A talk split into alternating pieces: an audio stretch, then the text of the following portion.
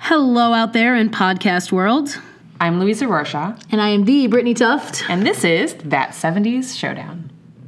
Five, six, seven, eight. Hanging out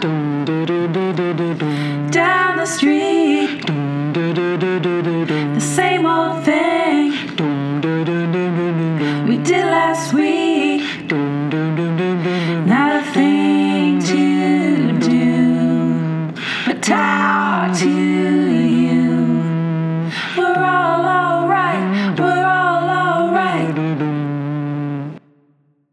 Welcome back to that 70s showdown. We have finally returned after a two week hiatus. That was partially to celebrate and honor the Jewish high holidays, and I hope any of our observant listeners out there had a good conclusion to the year and an easy fast. But we also took our time to, you know, live our lives and do our real jobs. We do have those. So, to reward you for your patience, we've got a nice long episode chock full of content, lots of good stuff that we're going to be talking about. So, here we are. This is episode four.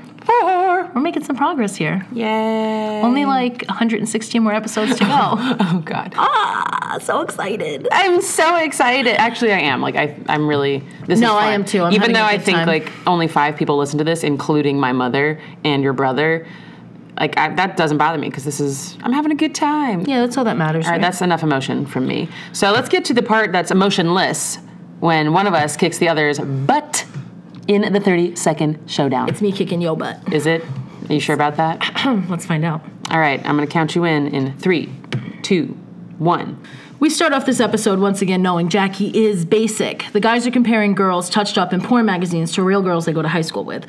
Red is bored from factory cutbacks, and Kitty is very frustrated by that. Red would rather work hard than use metaphorical sugar packets, but Bob is much simpler than that. The guys rag on Eric for losing to a girl, which happens to be Donna. The moms and Jackie tell Donna that she's got to conform for a man's ego or she's going to wind up with just cats. Kitty says good marriages don't have scores, realizes she's got to kind of deal with Red and what he's going through. Donna loses on purpose, and Eric is a whiny piss Stop. baby who still isn't happy. That's just the, the end. This is the first time that I've been cut off by you. Oh, oh my gosh. The first time. Points to Louisa. Are you ready for yows?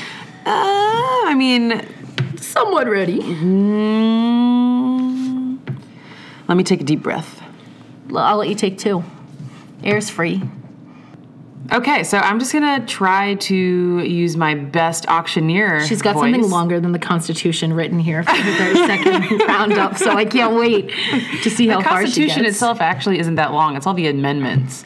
That, right, that make but you have every single amendment listed here for that 70 show. I'm excited for you. Crap, Okay. I'll, uh, I'll give you a count in. In three, two, one, Go. Opens to basement. Eric is being forced to admit that Fonz could beat up Bruce Lee. Jackie's annoying. Boys compare girls' boobs. They learn about Pam Macy. Red's fixing the dryer. Kitty's upset that he's fixing stuff that doesn't need fixing. Donna and Eric are playing basketball. Donna wins. Eric is a sore loser. Red wants to fix the table. Kitty's like, no, you got crazy. And the guys make fun of Eric for losing to Donna and call him a wuss. But Kelso is whipped like the, whipped like the family pig. Mecca! Red is fixing the table, but it's all uneven. Dinner at the Pinciotti's. Jackie calls Donna and tells her she never should have beat. Blah, blah, blah, blah, blah, blah, blah. Midge agrees with Jackie. Midge is like, you need to be weak and fragile because men don't control the world. We got to tell them what to do. Jackie's gossiping. And then um, Donna and Eric play um, air hockey, and his girlfriend oh. All right. Well, neither of us finished our recap this week, so That was so sloppy. we both lost. We both lost. Yeah, I totally messed that up. Left out a lot of stuff. there Um, was so much. Well, you know what? I'm just gonna keep talking, but at a normal speed, and then that's how we're gonna cover all the shit that I didn't manage to say. That's fair. Let's try it. Let's try that.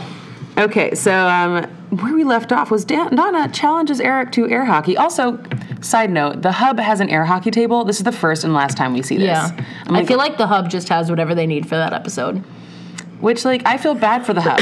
they need to stop using the hub like that. The, hub hub, is has feelings. used. No, the the hub hub has feelings used. and should be respected. Even the Vista Cruiser is not as used as the hub. That poor hub. But yeah, so they're at the hub and they play air hockey. And the only reason that, like, Eric plays with Donna is because she's like, I think I'm really bad at it. And then he's like, oh, well, in that case, sure. But then she still kicks his ass. And then he feels like a huge wuss. We'll get into that part later. Um, but Red, so like, finally gets the table to be level, but it's so low that Kitty says that they're just gonna sit on the floor like those nice Japanese people in Flower Drum Song. Except that movie is about Chinese, not Japanese immigrants. So, like, way to conflate East Asian cultures, Kitty. But anyway, have you seen that movie? No, I haven't. classic musical. I've seen it a few times when I was younger. Really like it. But so now Red wants to fix the refrigerator, and Kitty is like, hell no, get away from my refrigerator. Donna wants to play basketball again, but she lets Eric win this time, but he sees through it. So he gets mad, and Kitty tries to give him advice about not he's a keeping whiny score. piss baby. He is a whiny piss baby. I'm gonna mention that as many times as possible throughout this episode. valid, but also like he he can't make up his mind. Like he doesn't want her to win, but then he gets mad when she intentionally loses. I need this baby. Like he's just too much. But then Kitty, but Kitty comes in with like the clutch advice of like, look, don't keep score. And it also kind of helps Kitty out with her own issue at that moment as well. She kind of realizes that Red's going through something and I gotta be there for him. That's very true. But at the same time, Kitty kind of loses her patience with Red. Yes. Um, but Jackie comes to the hub to yell at Kelso, and the guys are telling him to be a man, but he caves into Jackie, and the guys try to shame him, but he wins because he's actually getting some. That's like one of my favorite parts. Is like Yeah. anyone who's get, realizes, raise like, your hand. Anyone who's getting some? Anyone? Like anyone? you don't have a girlfriend. Why am I Fez? listening to you? Yeah. Hide. Oh, neither of you are getting some. Then you can shut the fuck up. That's fair, though. Right? Very fair. Like he can be as pig whipped as he wants because he's actually getting some. Um, Donna and Eric apologize to each other, agree not to play games anymore. They play anyway, and it turns into like a sexy little wrestling match on the floor. Yep. Um, until Bob calls for Donna. And the garage door opens up, and Red says that he's going to teach Eric how to play basketball until bedtime, which like starts with a hundred squat thrusts, which are really just burpees, and that's the devil. That's the devil's workout. And I'm so sorry. I know Eric sucks, but like that is horrible. I'm glad he That's to do it. abusive. I hope he did 200. Um, Jackie's on the phone with Kelso. It's really Fez, so she freaks out about that. Then the table's fixed, but they're all standing up. And so like the episode ends with Red still not having fixed the damn table. Right. So what did you think of? I think this episode is is interesting. It tackles an interesting topic. Yeah, it tackles sexism, and in this episode, it was pretty obvious what was wrong with it. But I actually liked a lot of little things, little details in there. I like that um, Donna is not put off by how feminine Eric is. The only Ooh, person yeah. put off by how feminine Eric is is Eric and his friends, but like they don't count. I wouldn't even call him feminine. He's not feminine. He's But just they- not they- uber mask. It's their version of feminine because he doesn't work out and he's scrawny and he doesn't win against her at basketball. Even Fez calls him a wimp, and Fez is not a very developed character right now. Yeah. He's just kind of there for like you know immigrant quips. But even he turns to Eric and is like, "You're a wuss because you can't beat Donna at basketball." Donna's like nine feet tall. Like obviously she's good at basketball. She's got long limbs and she's broader than Eric. Like of course she's gonna box him out in defense. Like let's be real here. Are these sports words? no, I just made them up. This is this is my lingo. I think no, box out is a real thing. That sounds is. real. I'm just kidding. Oh, you really don't watch sports, huh? no. That's fine. I want to circle back because we're talking about red on the table. One of my favorite parts is when Kitty's like, "We'll get a sugar packet. We'll put it under the table," and he's like, "That's what's wrong with this country. Nobody wants to roll up their sleeves and work. They're all looking for their sugar packet. Not me. I'm gonna go get my saw." And then, like six minutes later, you're at the Pinciotti house, and um, Bob's like, "Oh, this getting table's ready for wobbling. work. He's Let's like, put a sugar packet "Oh, under You it." got to get a sugar packet under this table. It's a little wobbly." I thought that was a really fun juxtaposition between the two families. And it's such a dig. Like even though Red is not present to enjoy that still, like, dig, yeah. it's such a dig at what kind of a man. a good burn, right, We're Bob supposed to. yes. It tells us about what kind of a man he is. Right. So I re- that was actually when it, that made me laugh the hardest in the episode because I was like, Let's that's, stick a sugar that's so packet under it. Um, oh, I totally left out. Like we, we almost got to it where after Kitty is giving Eric the advice, she then goes and intentionally breaks the garage Mm-hmm. to get Red away from her refrigerator. I understand though. Sometimes you have to sacrifice the garage for the fridge. You know. I don't think she gives a shit about the garage, but she she I think that shows a level of understanding Yeah. of her husband. Yeah. And she's like, all right, I can't. At least she knows the man that she married. you yeah, know? she's like, I can't make him stop fixing shit, but I can make him reprioritize what he's Right. fixing to get him away from my things. Um, I think that's like a Red is such an every generation dad. Red reminds me so much of my own dad. Like it makes Really? me sick. It makes me sick sometimes. like in a good much- way or No, in a great bad way. My dad isn't as cold. Like he's definitely more willing to tell both of us, my brother and I, that he loves us. But so like in a sense of like no one wants to work and roll up their sleeves. Back in my day, like that type of stuff is what I like really picture. So whenever I watch the show, I always imagine my dad telling me he's going to put his foot in my ass. if you're listening again, hi dad. Hi, Dad. Sorry for making you sound like a monster. Oh, my mom was a little salty about all, how much I talk about her, and I'm just like, you know what? You're a my favorite person in the world, and I'm going to talk about you. I wasn't gonna go there. Lisa's mom. I wasn't gonna say that much, but I was gonna say like you're in my life. You're a major part of my experiences. I run everything by you. so like naturally, if I've experienced a thing, you were probably there for it. Um, I think, in a weird sexist sense, what Donna goes through in this episode is a coming of age story every woman has been told. Yeah. You can't do that. You're going to scare off the boys.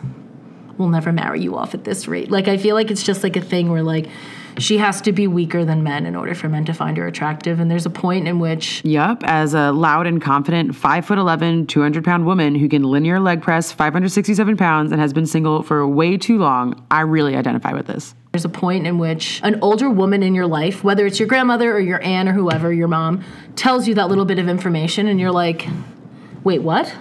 And I think that's the moment for most girls in which you kind of see your first glimpse of sexism in like the real world. Because up So- until that point, when you're a kid, like you're kind of like, I can do what boys do. I can play basketball. I can do this. I can play. I can wrestle. I can play catch. I can.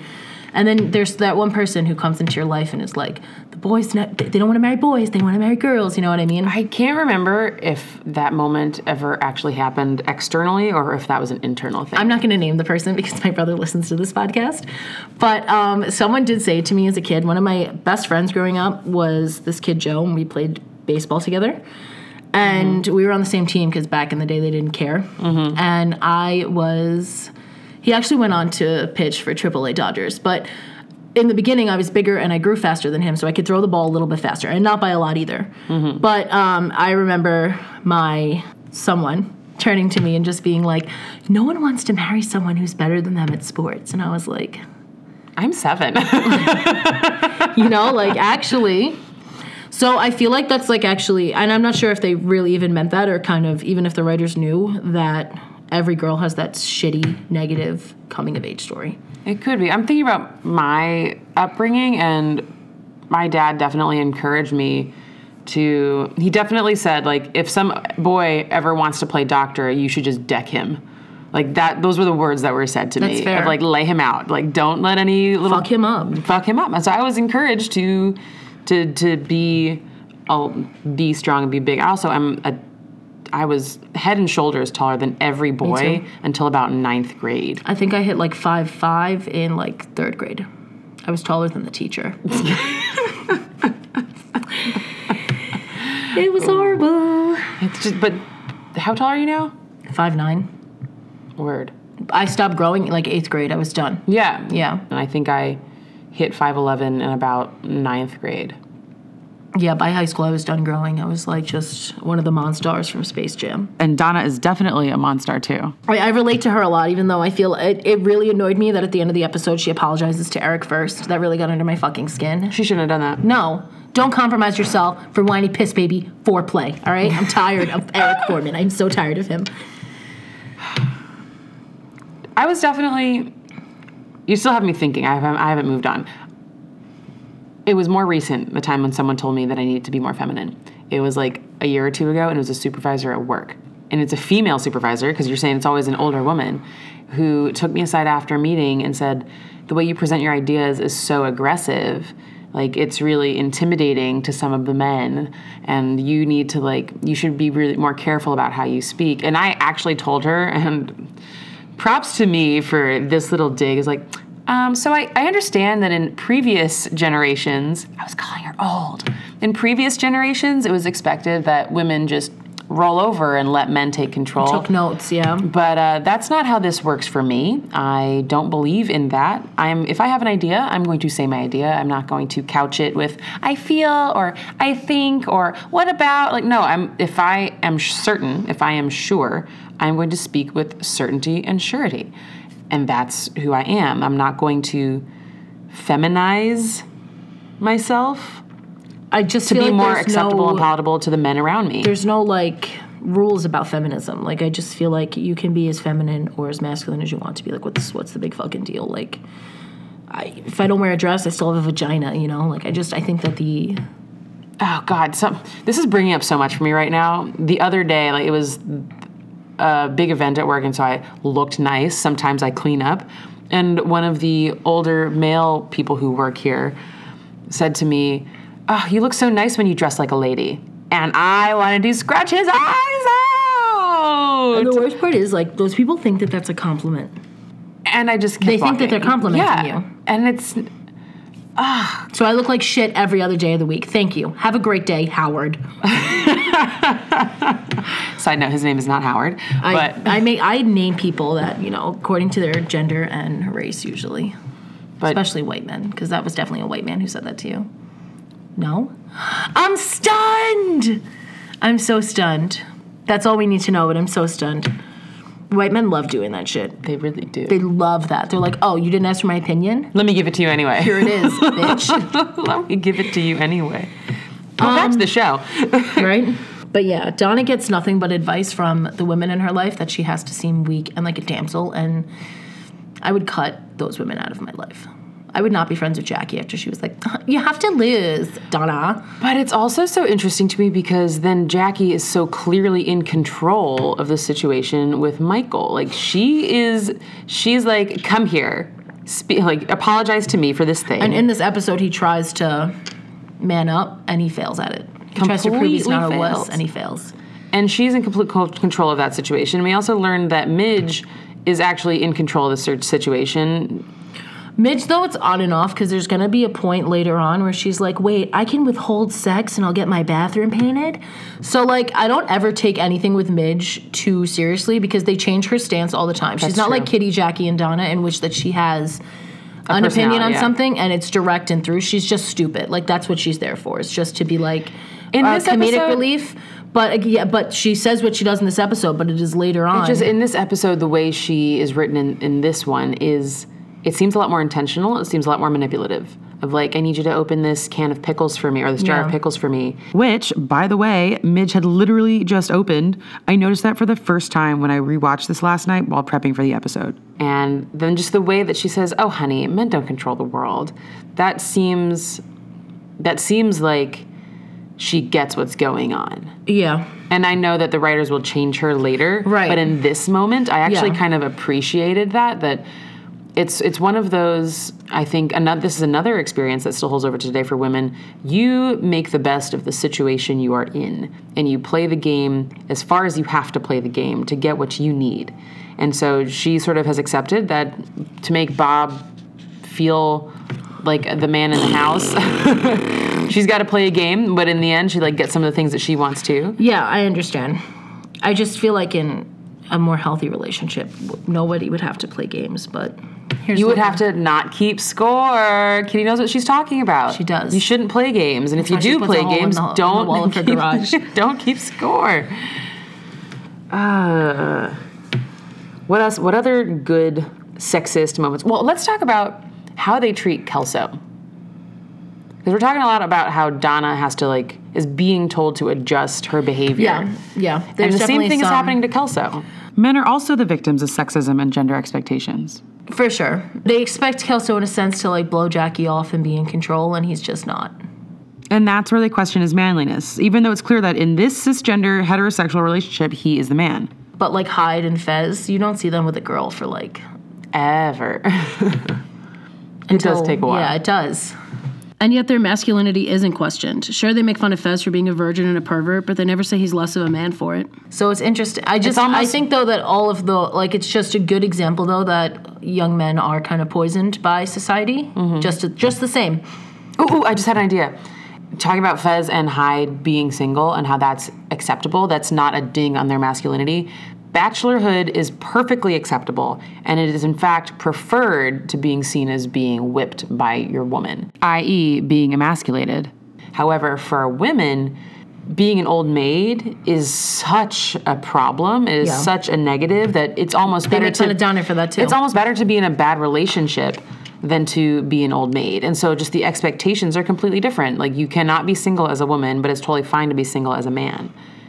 And it's just it's so messed up. I feel like their ideals of um, se- the sexes are very poisoned, which is why they think that Kelso can't call his girlfriend back, and you know, like why he shouldn't do what she wants to do. Like, what's wrong with that?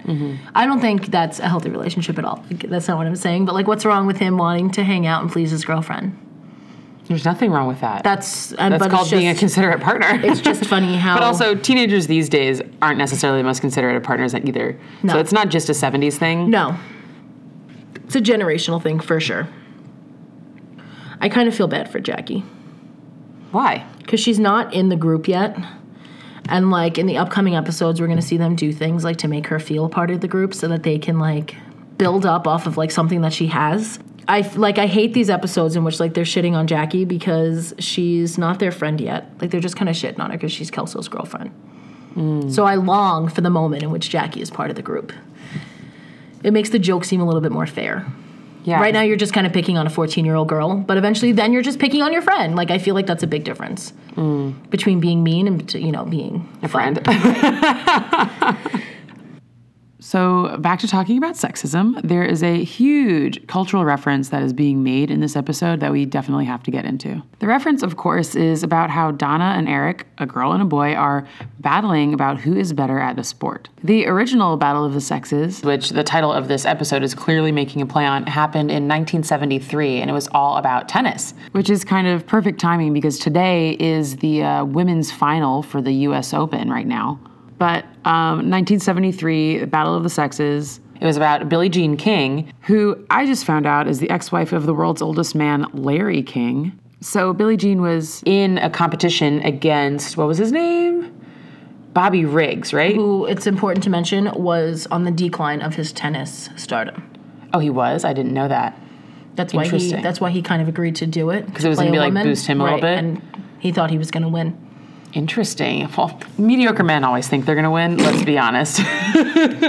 but the impetus for that moment. was that Billie Jean King and another tennis player, female tennis player, Gladys Heldman, um, they were in a tennis tournament, and the organizer said that the top women's prize was an eighth. That is one over eight of the value of the top men's prize, even though they had sold an equal or greater number of tickets as the men's competition. And they're like, WTF, mate.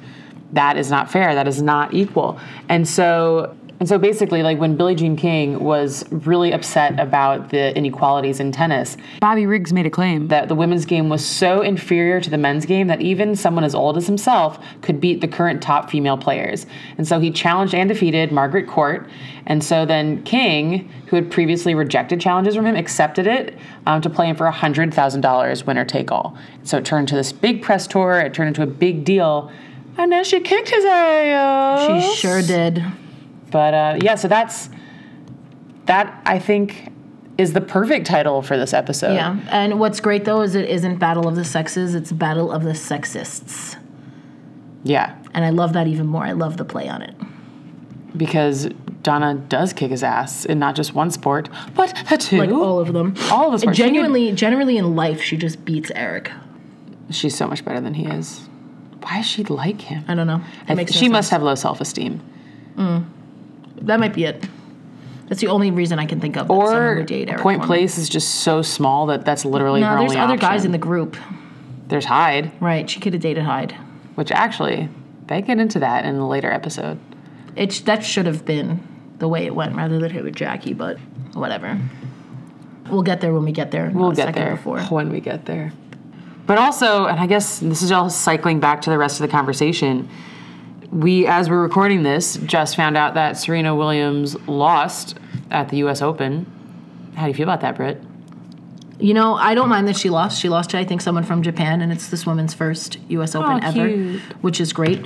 But what we were talking about was the fact that they put restrictions on what Serena Williams can wear onto the court, which is like a huge thing that's been going on. There was recently a thing where a guy won and ripped off his shirt at the at a tennis final and was not fined and was not removed from the court, even though that is unsportsmanlike behavior. It's showboating, which you're not allowed to do in any professional sport, really. And um, a woman got hot while playing, had not even won yet, and took off her shirt to play in her sports bra, and they, they ejected her from the game, and she lost. Um, what I was annoyed about was we were talking about in this episode how women need to be more feminine, and there's kind of like a thing and rules that they have to follow, whether they're spoken or not. And I think Serena Williams in 2018 is a great example of still going through that. Because they would not tell a male tennis star, like, you can't wear that tank top because your Ripley muscle arms are hanging out. And Serena Williams is so intimidating to everyone by being the best athlete of all time because it's terrifying to almost everyone that it's a black woman. Yeah. So they're trying to slow her down. and that's just this ties She into could go so, out there and play in a fucking clown costume, and she would still murder these motherfuckers. It's so it's so real because and that also ties into racism and sexism and how these two things intersect so so so much of how black women are perceived. And there's been so much written and so much commentary about Serena Williams. They call they say that she looks like a man. Yeah. They say that she has arms like a man and legs like a man and she they are constantly and by they I like mean they're forgetting the white she- media She can beat up all of these motherfuckers. and it's just saying that because she is muscular and talented and such an incredible athlete, The best of all time. the best Serena of all time. She's the the fucking best goat, athlete of all time. greatest of all time. She's, She's better than Tom Brady, and I hope all the, yo, if any of you want to come fight me on this, my Twitter username is I underscore M underscore awesome. Come find me. Tom Brady sucks or not. Um, He does, and he cheats off the Jets, and he deflated all those footballs for, to win the Super Bowl. Fuck Tom Brady. and he's friends with Donald a certain Trump. person in the Donald White House. Trump. And he abandoned his first girlfriend when she was pregnant to get with Gisele, whatever the fuck her name is. Bundchen. Fuck Tom Brady. Anyway. We digress. but that Serena is such an incredible athlete, but because of her strength and her capability, that makes her less of a woman. I think it's also absolutely wild that it's like to the white media that she's also black. It's always intimidating when a woman of any color is strong and big and whatever, but it is she's fighting a whole other separate battle because she's black. And for this episode's music break, Brittany is going to tell us all about West Side Story. God, oh my God, oh my God! Donna, it's for you. Hello? You beat Eric at basketball. How could that happen? So I beat Eric at basketball. What's the big deal? Eric will never be your boyfriend if you keep beating him at stuff. Okay, it is like in West Side Story. Now, if Maria beat Tony at one on one, they would have never fallen in love. Yeah, and Tony never would have been killed in that knife fight. And neither will Eric if you're not careful. So to start this off, West Side Story is Romeo and Juliet, but with street gangs. Um, I originally only watched this movie because number one, I live with a homosexual, and number two, because one year when the VMAs were brought back to New York City, they were themed after the movie one year, and I swear, Gabe Saporta of Cobra Starship was snapping along to uh, Eurojet, Manhattan Street in a commercial, so my brother and I absolutely had to watch the movie. The soundtrack, though, spent 51 weeks at the number one spot, which was record breaking. Many people attribute that accomplishment with MJ's Thriller. However, his was recorded on mono stereo, so the record and the uh, achievements are a little different. A lot of people casted to play a major singing role had no singing talent. Their voices were often dubbed by the original Broadway cast to ensure it sounded absolutely perfect for audiences. Some of the most well known songs from this play and movie are America, a song about how much better of life you could have in America, which is pretty ironic considering America's long lasting distaste for immigrants of color. The song goes through the expectations of coming to the US and the actual harsh reality Hispanic immigrants faced. Another is I Feel Pretty, which I know every word to from my brother singing drunk in the bathtub. An absolute audience pleaser is Tonight. In the movie, it is sung by all different groups throughout the cast, and the lyrics are applying to all of the different dilemmas and plans that each group is going through. But many people still to this day quote the lyrics from Jet Song Once you're a jet, you're a jet all the way, from your first cigarette to your last dying day. I guess the second thing I absolutely have to bring up here is that Christopher Walken definitely murdered Natalie Wood, and there's nothing anybody can say to change my mind. Okay. what? okay. Have you researched the death of Natalie Wood? Uh, yes, I do know about Okay, it. Okay, Christopher Walken did it. He's the one who fucking did it, and there's nothing on earth anybody. I saw that man in person. He is the most terrifying human being I've ever had an experience with. Someone was like, "Can I take a picture with you?" And he was like standing there signing. And he's like, "Take the picture, take the picture." and I was like, "This man murdered that poor bitch on the back of a boat." Um, that has nothing to do with music. Just something I had to throw in there, you know. Um, however, it is my belief, though, that Rita Moreno is a national treasure and we must protect her at all costs. Um, if you haven't, I recommend everybody checks out One Day at a Time on Netflix. She plays a grandmother on that sitcom show, and it faces some really real shit people go through with the Trump administration. They're all Cubans and Puerto Ricans, so they deal with racism. The granddaughter comes out as gay. Like they deal, they touch up on a lot of awesome shit, and Rita Moreno was so excited to play a role that kind of catapulted her into this century rather than one where we'll get into she had to wear blackface for. Um, West Side Story was nominated for 11 Academy Awards in 1962 and won 10, including Best Picture. It's the award winning record holder for musical. I think it's most important to discuss the reception of the movie in America at the time. It was the first time Hispanics had seen themselves portrayed in a widespread instance on the big screen, even if they were mainly gang members, and even if only some of the cast portraying Puerto Ricans were actually Puerto Ricans. So, West Side Story is about the Pol- the Polish people against the Puerto Ricans, and most of the people on the cast were not either.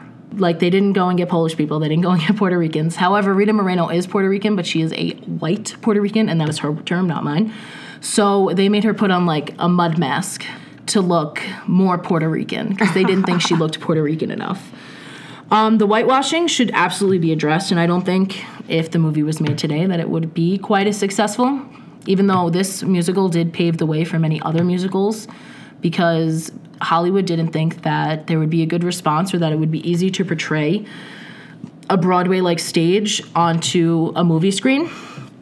But they were also completely and utterly like, we're not casting a bunch of Puerto Ricans, for real. Um, the individuals portraying the separate races obviously aren't those races, and a lot of it had to do with the poor representation in Hollywood at the time, but it also had to do with the racism America was obsessed with in the 60s. Natalie Wood literally looks like she's in blackface, which today would cause quite the stir. And I guess what I didn't realize while I was doing research is when you look at the movie poster, it's so obvious that Natalie Wood is in blackface, but not really Rita Moreno. And then they when you they put a photo of her side by side, like one of her headshots, and then her in the movie, and I was like, I could not believe how much darker they had made her face. Like it looks like she rubbed coffee grinds on her face. Um, I think for this very specific reason, though, the movie loses its effect. Rita Mor- Moreno mentions that she asked the makeup artist for the movie why she had to put the brown makeup on. It was heavy and it felt like mud. He asked her if she was racist. He was like, "Oh, why? You don't want to do this? Why? Because you're racist?" And she was, "I, I don't." And she didn't tell him this, but I think he kind of missed the point that he was the one, a little adding to the racism there. Um, she said that she understood that Puerto Ricans were not just one color on a spectrum, but could actually be an entire spectrum of colors on their own. She said that um, it was a different time, and if ever presented with a project like that today, she would turn it down. Cool. Thanks, Britt. There's a lot in there that I did not know, but now I'm going to take over and teach a little bit more about something else. So, the other Hollywood musical that is referenced in this episode is Flower Drum Song. Um, it's the 1961 film adaptation of the 1958 Rodgers and Hammerstein Broadway show, which itself was an adaptation of the 1957 novel by Chinese American writer C.Y. Lee. Since I'm doubting many of our generation have heard of this film, let alone seen it, including Brittany, which is why I'm chiming in, I will give you a quick Yeah, I'll take it.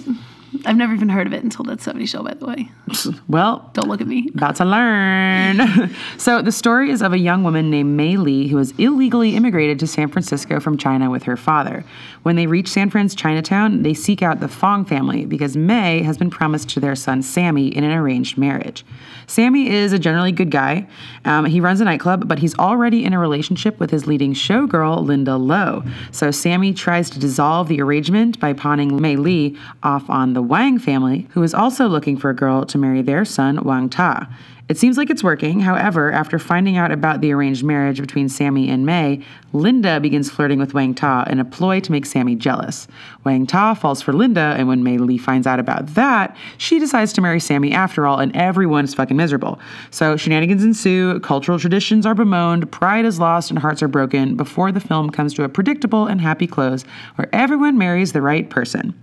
So, about this movie, although the score of Flower Drum Song did not produce many hits, there is one track that has stuck around and been covered and sampled by many artists. I enjoy being a girl. In the film, the song is performed by Nancy Kwan in her role as Linda Low, although Nancy Kwan didn't actually sing a single note for the film, and all of her songs were dubbed by BJ Baker, who is a Caucasian singer. That's who, very common, I feel, for these movies. Yeah, it really is. Like, Like they, they hired people for like their The looks look. rather than their talent. So same with um, this one, the other West Side one. Story, yeah. They had the Broadway actors had to come in and do it. Precisely. Very weird. So BJ Baker, a Caucasian singer, her previous experience performing was with Elvis Presley, Frank Sinatra, and Sam Cooke. So like she was legit and she rocked the shit out of all of Linda Low's songs. Right. Um, but so this song I Enjoy Being a Girl, the song comes at the point where Linda has succeeded in luring Wang Ta into dating her so that she can make Sammy jealous. The lyrics support the title. Linda enjoys all the ways she is feminine and feels validated when her femininity is reflected back at her by an adoring and masculine man. She feels gratified and powerful in how she uses her hair, lips, eyes, and hips to draw men in. It's an interesting look into gender roles, and my initial response is to think, wow, that's like so anti feminist. But the root of feminism is that women should be allowed to be whatever kind of woman they want to be. so true. I will let it slide, I guess. Uh, but I Enjoy Being a Girl is also a really great song to compare to West Side Stories, I Feel Pretty. Both songs are sung by girls who are enjoying what it feels like to have the love and adoration of a man. Linda is older and more experienced in love than Maria is, so she has more intention and agency in her song, but the effect is the same. The love and attention of men make these women feel more feminine. The reason why Flower Drum Song as a movie is so important and is valuable critical comparison to West Side Story is that it was released in this exact same year and it actually cast non-white people for non-white roles, unlike West Side Story as Brittany just talked about. It was the first major Hollywood feature film to have a majority Asian cast in a contemporary Asian American story. The next time that would happen was in 1993's film adaptation of The Joy Luck Club, and following that, the most recent one was this year's box office smash Crazy Rich Asians. Side note, I think it's actually really interesting that all three of those majority Asian films are based off of books. It's almost like Hollywood doesn't know how to just make something original that stars minority actors. Huh. They You have heard to like about it on what's on Netflix too, to all the boys I loved Yeah. before. So they tried for about probably like 16 different networks. Netflix was their last one that they didn't want to go to, Mm-hmm. and they were the only people that like adhered to their thing that it was an Asian girl that had to be casted because it was that's who it was intended for. Yeah. and Netflix was the last option, and they were the only ones that were like, whoever you want to cast, you can cast. and it's fucking make it." fantastic. And I may or may not be slightly unhealthily obsessed with Noah Centineo, but that is for Oh my for. god, I'm oh tired of hearing but this. I don't care. He's so adorable. I'm oh. getting off track, but but like it really is. And that's another example. That movie was based off of a book written by an Asian American Right. person. So it's like Hollywood doesn't know how to just cr- be creative and invent a story for Asian people. They have to wait until a non white author writes something awesome and then Hollywood will buy the rights to that work. It's like, come on, Hollywood. You can Get with it. just write something for Asian people. It's not that hard. forbid. Or hire Asian writers. Oh, you're getting crazy now. But anyway, Flower Drum Song was and is a huge deal for minority representation to have ethnic roles actually filled by actors of that ethnicity, not just white actors in makeup. And so Flower Drum Song did that really beautifully with only two exceptions. One, African American actress Juanita Hall plays Madame Liang, like an older auntie figure. But I'm really not that bothered by it because at least she was a person of color. But it is also interesting because Juanita Hall had already been typecast as Asian mm-hmm. passing as a black American woman. She played a Pacific Islander in both the Broadway and film productions of South Pacific. Mm-hmm. So that was to me really interesting to learn about. Two, even though all the roles are very clearly for Chinese Americans, that's literally the point and the plot of this story, there were two Japanese actors cast in this film, which doesn't really help with breaking down the stereotype that all East Asians are interchangeable. But it was Hollywood in the early 60s, so it's still an incredible feat by the standards of that time. And another thing that I learned that there were other shows at that time that had Asian characters, but because this movie had sort of hired literally every single Asian person in Hollywood, they were forced to put white people in yellow face for those other films because all the Asian actors were booked. Oh wow. So that's, that's how few Asian actors yeah, there were There were at that point, right? at that, all time in Hollywood. that all of them were busy in this movie. So, all that said, Flower Drum Song is an underrated classic that was made the same year as West Side Story and was actually better cast, but it has fallen by the wayside of pop culture's memory. At the 1962 Oscars, Flower Drum Song was nominated in five categories art direction, cinematography, costume, music for the scoring of a musical, and sound, and lost to West Side Story in every single one of them. In 2008, Flower Drum Song was selected for preservation in the United States National Film Registry by the Library of Congress as being culturally, historically, or aesthetically significant, which seems to be about as much lasting attention as it's going to get. This music break was brought to you mostly by Wikipedia, but also our own innate dorkiness. And listeners can hear the songs that we've mentioned and a few extras on our Spotify playlist, That 70s Showdown. We hope you check it out. There's a lot of good stuff in there. Okay, back to our discussion. So, where do we start? We got to talk about Eric in the dress. Oh my God, yeah. I want to talk about this so bad. Let's do it. So after playing air hockey, which, as you mentioned before, Eric only agrees to play because he thinks Don is bad at it. She whoops his ass, and then the end, they pan away, and then they pan back, and it's Eric in a floral dress. It's not floral. It's like yellow or green or something. Why did I think it was floral? I don't know, but he's got feathered hair like Farrah Fawcett, and it's incredible. It's like so femme. I was a kid. I really wanted my hair. he's like wearing that. jewelry too. He has earrings on, yeah. Yeah. Like big old grandma earrings too. They're not even like. Yeah, and I think like a necklace of some sort, a butterfly necklace. I don't know. I could be completely describing this wrong, but in my memory of this scene, that's what he's wearing. A yellow Um, like tie dress. But go off, I guess. I want to hear what you think about that. Oh, the part where they show him in a dress? That is just that goes back to who's wearing the pants in the relationship. That whole concept of the in a relationship, there needs to be a man and a woman or a masculine figure and a feminine figure. And that's we know now is not true. But that was sort of the, the frame of mind then. But it's just why can't he see Donna being strong and still see that as part of her femininity? Right. Because it's the 70s, that's why he can't see it. Right. And so putting him in a dress when he's losing is insulting all women. I think my note on that was like Eric's in a dress because apparently that's what happens when you lose to a girl. Right. And I just like I think I don't know, but again, I think it plays into like this toxic thing that all people of not all people, but most people of that generation were raised with. That's why they think, you know, mm-hmm. Eric has to wear a dress if he gives Donna any ounce of power. Even though as we know, it's when you go on with their relationship, Donna has a lot of power. all the power. Right. But it's just it's going into you throw like a girl, you run like a girl, you play like a girl. You play ball like a girl. and yet this girl is kicking his ass. So Right. like isn't that actually a good thing then? Wouldn't Maybe you, Eric should play like Donna. Yeah, maybe Eric should play like a girl. So what do you think that says about the 90s? And what they thought of women? I don't know. I have some thoughts, but I'm still like pulling them together. What do you think? Um, I think it's it's it matches the time. Um, the 90s, obviously, what's weird about the 90s is how divided of a decade it is because I remember as a kid, I was reading an interview that Geri Halliwell, the Spice Girls, did. She was like, "Well, that's why I say girl power or this." Or Mm-hmm. I was that. that's what I was going to bring up that that She was, the girl like- power decade. Right. She was like, there was no. She's like, feminism's a dirty word. You know, there's no great um, like alternative to using that word. So that's why you know we do girl power and blah blah blah and that kind of stuff. So I think that's interesting. Is that feminism or yeah, like it's it's been a dirty word for so long. That's But true still today. There are a lot of people who do not identify and do not like the word feminist. There's so many celebrities who'll be like, well, I'm not a feminist, but I believe in equal. Like then you are a feminist. Like, So that, like that's literally that the definition. but I think that was very normal in the 90s was to still everything was very centered around men still. Mm-hmm. Turn of the millennium, I think we would see a lot more women pro things. Mm-hmm. But I think it's very like normal for the time. A lot of other sitcoms that you watch is the same thing. Putting a man in a dress. Yeah.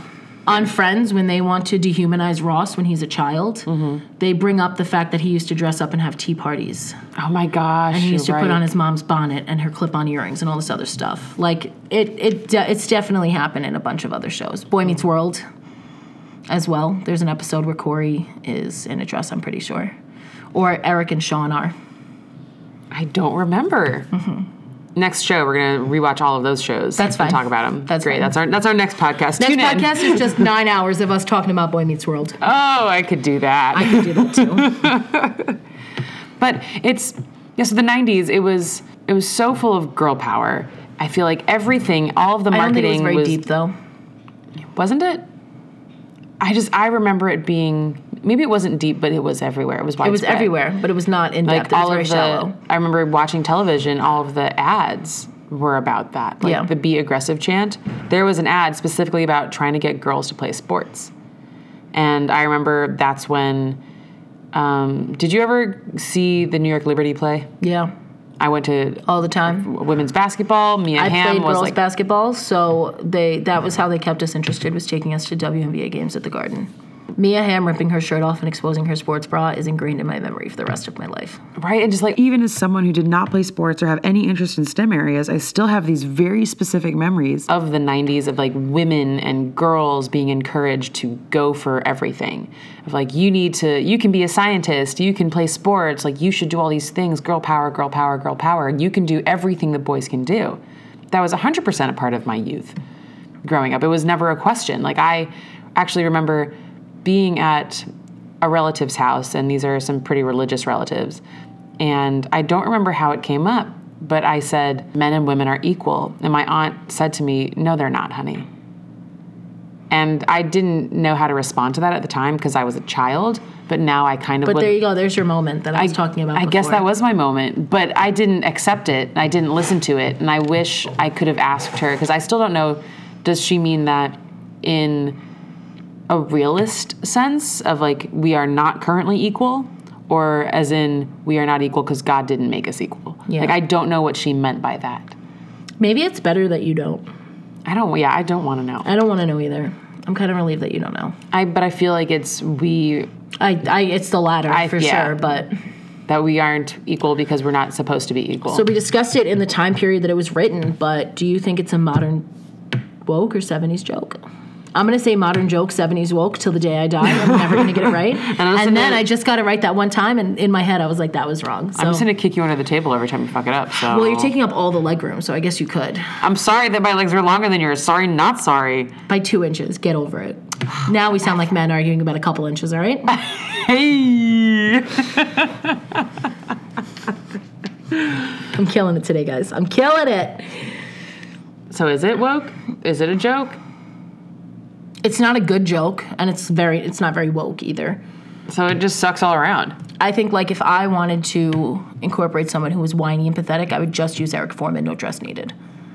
Yeah, he didn't need the dress, but I guess that it is. I would say it's it is a '70s joke. It's a joke because it's that is so clearly how he It's a sees 90s joke, himself. too. It's a '90s joke too. It, it's so clearly how he sees himself, whether or not it's correct. That is what he is feeling. And so that's very real for him, but the fact that that is reality is kind of a big old joke on society. Mm-hmm. Like we've played ourselves. We have played ourselves so well. Congratulations, you played yourself. Eric Forman. DJ Khaled won't perform oral sex on his wife. He's canceled. yeah, okay. Sexism is bad, y'all. Canceled. Okay. Um no, yeah, I don't think it was it I feel like though it's also something that we might see maybe not in 2018, but like past 5 7 years. Where do you see it? Where would you, where would it have come? I just up? feel Give like an example. almost let me think. I just feel like it's very common for them to like what we like something to to portray a male character as weak. He, he's feminine. And if we were not recording right now, I'd have 16 examples. But the fact that I'm on the spot, I have none. So this week, our burn of the week goes to Midge, and what for? uh, because she fucking owns Donna. Donna's like, That's what the Equal Rights Amendment is for. That's good, dear. You stick to your principles. And 40 years from now, you can tell all your cats how you won a basketball game. I think it was just such a hilarious, hilarious moment. I think it's such a mom daughter moment. Not many people can drag you like that, like your mom can. Yeah, because like mom's been there, mom Right. knows. So thanks, Midge, and thanks to moms everywhere who really know how to make those sick burns land. Where would we be without you? That's it for this week's episode of That 70s Showdown. Next week, in episode 5, we'll be covering shitty first jobs, Peter Frampton, minimum wage, and Tina Pinciotti conspiracy theories. Thanks for listening to That 70s Showdown. Today's episode was researched, produced, and edited by Louisa Warshaw. Our logo was designed by Annie Daly. For more information about this episode and other episodes, please go to our website, thatshowdownpodcast.com. There you'll find show notes about every episode and links to our Spotify playlist. If you love listening to us, please tell your circle about it. You can follow us on Twitter and Instagram too at That 70s Showdown.